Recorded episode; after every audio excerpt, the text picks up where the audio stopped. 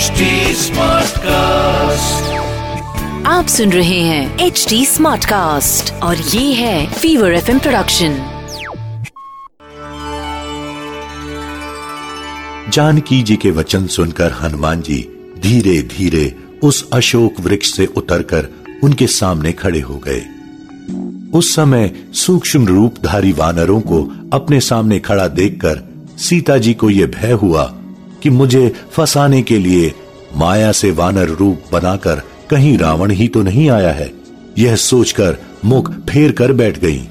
तब हनुमान जी ने सीता जी के चरणों में प्रणाम करते हुए कहा कि माँ, मैं श्री राम जी का दूत हूँ।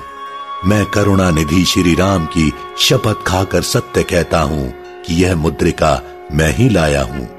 श्री राम ने इसे पहचानने के लिए दी है। मैं कौशलाधिपति श्री राम का दास सुग्रीव का मंत्री तथा पवन देव का पुत्र हूँ। यह सुनकर सीता जी ने कहा तुम जो कहते हो कि मैं श्री राम का दास हूँ तो भला वानर और मनुष्यों में मित्रता कैसे हो सकती है? तब हनुमान जी ने जैसे संग हुआ था वह संपूर्ण कथा कही। हनुमान जी के प्रत्येक वचन सुनकर सीता जी के मन में विश्वास उत्पन्न हो गया।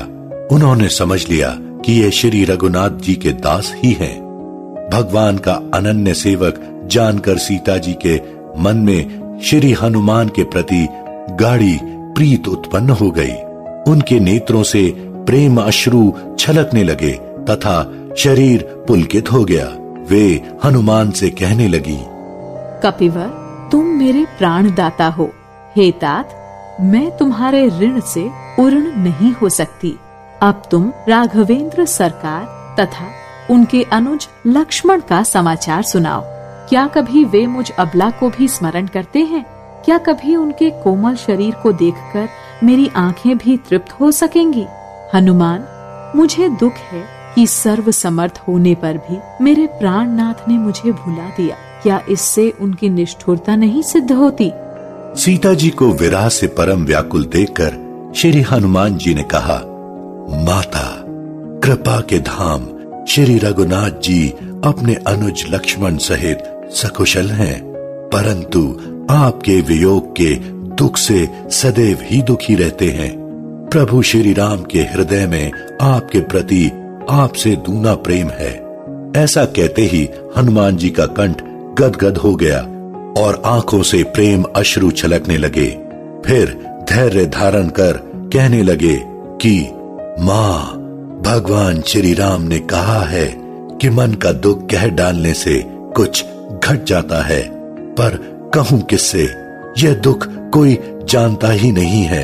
हे प्रिय, हम दोनों के प्रेम का रहस्य केवल मेरा मन ही जानता है। वह भी इस समय मुझे छोड़कर तुम्हारे ही पास रहता है। बस मेरे प्रेम का रहस्य इतने में ही समझ लो। इतना सुनते ही श्री जानकी जी प्रभु के प्रेम से ऐसी मग्न हो गईं कि उन्हें अपने शरीर की सुध भी नहीं रही।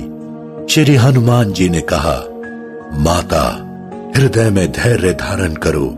रघुनाथ जी के बाणों द्वारा अब लंका के राक्षसों को भस्म हुआ ही समझो। सीता जी ने पूछा, हनुमान राक्षसों की इतनी बलवान सेना से तुम्हारे जैसे छोटे छोटे बंदर कैसे लड़ेंगे? यह सुनकर हनुमान जी ने अपना विशाल देह प्रकट किया। विद्या, बल और बुद्धि में निपुण जानकर सीता जी ने हनुमान को अजर, अमर गुण निधि तथा श्री रघुनाथ जी का परम भक्त होने का आशीर्वाद दिया। आप सुन रहे हैं एच डी स्मार्ट कास्ट और ये था fever FM production H smart Smartcast.